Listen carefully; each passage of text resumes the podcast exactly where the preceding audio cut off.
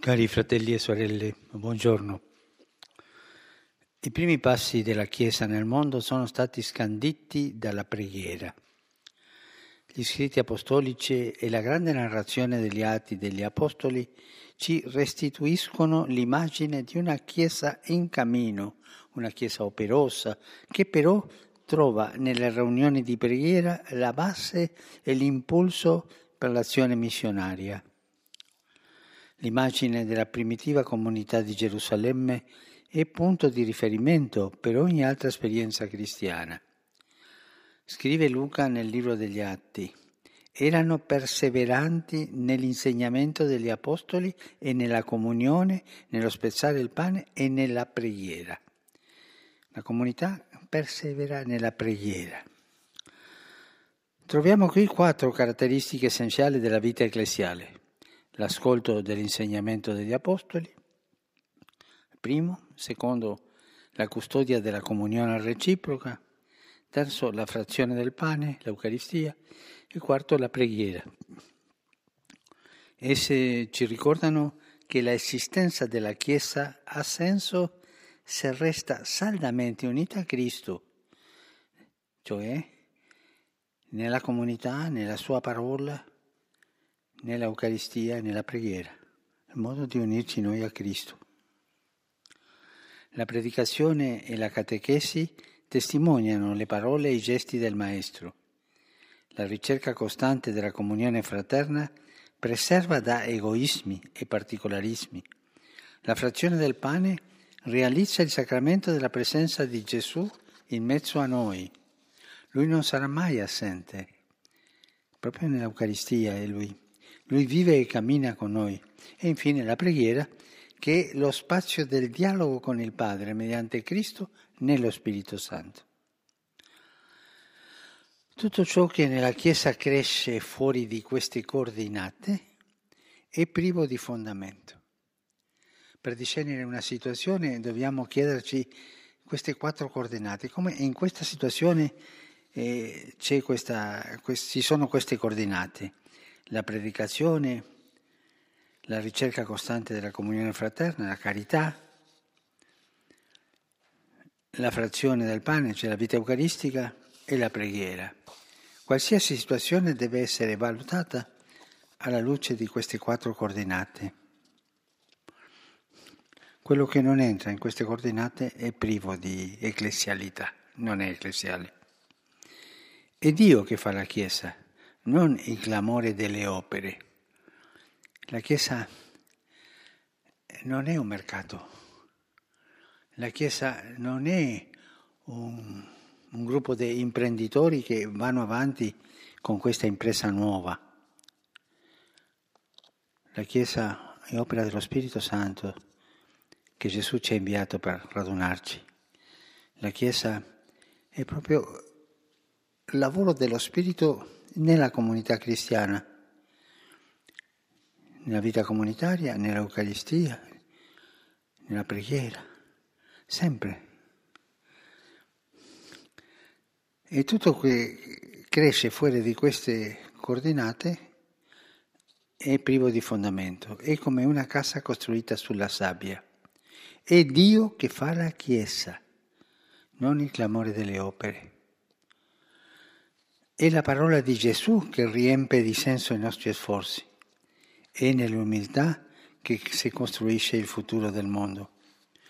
Dalle volte sento una grande tristezza quando vedo qualche comunità che con buona volontà ma sbaglia la strada perché pensa di fare la Chiesa in raduni, come se fosse un partito politico ma la maggioranza, la minoranza cosa ci pensa su questo, sull'altro, sull'altro? E a questo è come un sinodo, una strada sinodale che noi dobbiamo fare. Io mi domando, ma dove c'è lo Spirito Santo lì? Dove c'è la preghiera? Dove c'è l'amore comunitario? Dove c'è l'Eucaristia? Senza queste quattro coordinate la Chiesa diventa una società umana, un partito politico, maggioranza minoranza, i cambiamenti si fanno come se fosse una ditta per maggioranza minoranza. ma non c'è lo Spirito Santo. E la presenza dello Spirito Santo è proprio garantita per queste quattro coordinate. Per valutare una situazione, se è ecclesiale o non è ecclesiale, domandiamoci su queste quattro coordinate. La vita comunitaria, la preghiera, l'Eucaristia. Come, come si sviluppa la vita in queste quattro coordinate? Se manca questo, manca lo spirito.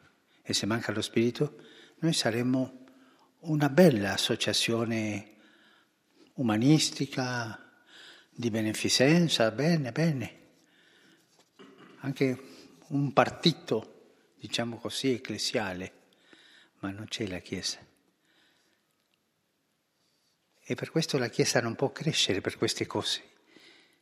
Cresce non per proselitismo, come qualsiasi ditta, cresce per l'attrazione. E chi ti muove all'attrazione? Lo Spirito Santo. Non dimentichiamo mai questa parola di Benedetto XVI. La Chiesa non cresce per proselitismo, cresce per l'attrazione. Se manca lo Spirito Santo, che è quello che attrae a Gesù, non c'è la Chiesa lì.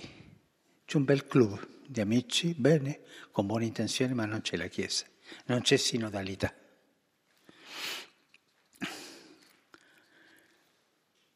Leggendo gli, alti, gli atti degli Apostoli scopriamo allora come il potente motore dell'evangelizzazione siano le riunioni di preghiera, dove chi partecipa sperimenta dal vivo la presenza di Gesù ed è toccato dallo Spirito.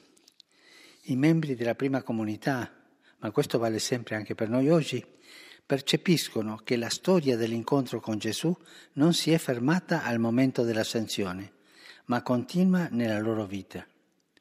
Raccontando ciò che ha detto e fatto il Signore, l'ascolto della parola, pregando per entrare in comunione con Lui, tutto diventa vivo. La preghiera infonde luce e calore, il dono dello Spirito fa nascere in loro il fervore. A questo proposito, il Catechismo ha un'espressione molto densa. Dice così, lo Spirito Santo ricorda Cristo alla sua Chiesa orante, la conduce anche alla verità tutta, alla verità intera e suscita nuove formulazioni, le quali esprimeranno l'insondabile mistero di Cristo, che opera nella vita, nei sacramenti e nella missione della Chiesa. Ecco l'opera dello Spirito Santo nella Chiesa ricordare Gesù. E Gesù stesso lo ha detto, lui ci insegnerà e ci, vi, vi insegnerà e vi ricorderà. La visione è ricordare Gesù, ma non come un esercizio mnemonico. I cristiani, camminando sui sentieri della missione, ricordano Gesù mentre lo rendono nuovamente presente e da lui, dal suo spirito, ricevono la spinta per andare a annunciare e per servire. Nella preghiera il cristiano si immerge nel mistero di Dio. Quel mistero chiama ogni uomo, quel Dio che desidera che il Vangelo sia predicato a tutti. Dio è Dio per tutti e in Gesù ogni muro di separazione è definitivamente crollato. Come dice San Paolo, lui è la nostra pace, cioè colui che di due ha fatto una sola cosa. Gesù ha fatto l'unità, la unità. Così la vita della Chiesa primitiva è ritmata da un continuo susseguirsi di celebrazioni, convocazioni, tempi di preghiera, sia comunitaria sia personale. Ed è lo Spirito che concede forza ai predicatori che si mettono in viaggio e che per amore di Gesù solcano mari, affrontano pericoli, si sottomettono a umiliazioni. Dio dona amore, Dio chiede amore e questa è la radice mistica di tutta la vita credente. I primi cristiani in preghiera, ma anche noi che veniamo parecchi secoli dopo, viviamo tutti la medesima esperienza. Lo Spirito anima oggi ogni cosa e ogni cristiano che non ha paura di dedicarle tempo alla preghiera può fare proprie le parole dell'Apostolo Paolo, che dice così, questa vita che io vivo nel corpo la vivo nella fede del Figlio di Dio che mi ha amato e ha consegnato se stesso per me. La preghiera ti fa conscio di questo. Solo nel silenzio dell'adorazione si sperimenta tutta la verità di queste parole. E dobbiamo riprendere il senso dell'adorazione, adorare, adorare Dio, adorare Gesù, adorare lo Spirito. Il Padre, il Figlio e lo Spirito, adorare in silenzio.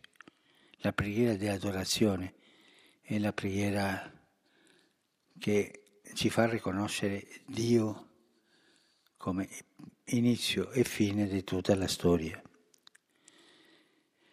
E questa preghiera è il fuoco vivo dello Spirito che dà forza alla testimonianza e alla missione. Grazie. Saluto cordialmente i fedeli di lingua francese. Domenica prossima la Chiesa entrerà nel tempo di Avvento accompagnati dalla Madre di Gesù nel cammino verso il Natale, in questi tempi difficili per molti sforziamoci di riscoprire la grande speranza e la gioia che ci dona la venuta del Figlio di Dio nel mondo. Il Signore vi benedica. Saluto cordialmente i fedeli di lingua inglese. Mentre ci prepariamo a intraprendere il nostro cammino dell'Avvento, Possa la luce di Cristo illuminare i nostri sentieri e dissipare le tenebre dei nostri cuori. Su di voi e sulle vostre famiglie invoco la gioia e la pace del Signore Gesù Cristo. Dio vi benedica. Saluto cordialmente i fedeli di lingua tedesca. Le letture e le preghiere dell'ultima settimana dell'anno liturgico richiamano la nostra attenzione al ritorno di Gesù alla fine dei tempi ed Egli viene già ora nei piccoli e nei bisognosi per prepararci in pienezza al grande incontro con Lui. Lo Spirito Santo ci accompagni su questo camino. Queridos hermanos y hermanas, en esta catequesis reflexionamos sobre la oración en las primeras comunidades cristianas. Encontramos en el libro de los Hechos de los Apóstoles y en otros escritos apostólicos cuatro características esenciales de la vida de la Iglesia. La escucha de la predicación de los apóstoles, la comunión recíproca, la fracción del pan y la oración. Estas cuatro coordenadas nos recuerdan que la existencia de la Iglesia tiene sentido si permanece unida a Cristo. Todo lo que crece fuera de esto carece de fundamento. Es como una casa que se construye sobre arena. Los primeros cristianos experimentaron que la oración es el espacio del diálogo con el Padre mediante Cristo en el Espíritu Santo y descubrieron que el encuentro con Jesús no era algo histórico, sino que continúa en la propia vida, infunde paz, luz y calor a la existencia y es el motor de la evangelización. La vida de la Iglesia desde los comienzos está marcada por celebraciones reuniones y momentos de oración personal y comunitaria. En los encuentros de oración los cristianos se sumergen en el misterio de Dios, que da amor y pide amor, y hallan en él el fundamento y el impulso para la acción misionera. Esta es la raíz mística de toda la vida del creyente. Saludo cordialmente a los fieles de lengua española. El próximo domingo iniciará el Adviento, tiempo litúrgico que nos ayuda a prepararnos para la Navidad. Los animo, por lo tanto, a dedicar momentos a la oración, meditando a la luz de la palabra de Dios, para que el Espíritu Santo que la habita vaya iluminando el camino a seguir y transformando el corazón en la espera del nacimiento de nuestro Señor Jesucristo. Que Dios lo bendiga. Rivolgo un cordiale saluto ai fedeli di lingua portoghese. Cari fratelli, la preghiera ci apre alla forza dello Spirito Santo, che nel rivigorirci con i suoi doni ci rende saldi nella fede e ci spinge a dare una testimonianza gioiosa della verità cristiana. Dio vi benedica. Saluto i fedeli di lingua araba. Quando preghiamo, Dio apre i nostri occhi, rinnova e cambia i nostri cuori guarisce le nostre ferite e ci dà la grazia di cui abbiamo bisogno. Il Signore vi benedica tutti e vi protegga sempre da ogni male. Saluto cordialmente tutti i polacchi. Fra qualche giorno inizia il tempo di avvento. La gioiosa attesa della venuta del Salvatore che si è fatto uomo simile a noi ricolmi i vostri cuori di speranza e di pace. La Beata Vergine Maria, l'Immacolata, che onorerete nelle vostre chiese celebrando il mese Rorate, vi accompagni nel cammino verso la nascita del Figlio di Dio. Vi benedico di cuore. Rivolgo un cordiale saluto ai fedeli di lingua italiana. La festa di Cristo Re che abbiamo celebrato domenica a conclusione dell'anno liturgico vi renda consapevoli che Cristo ci ha liberati dal potere delle tenebre per inserirci nel suo regno, a fare di noi testimoni credibili della verità salvifica. Il mio pensiero va infine, come di consueto, agli anziani, ai giovani, ai malati e agli sposi novelli.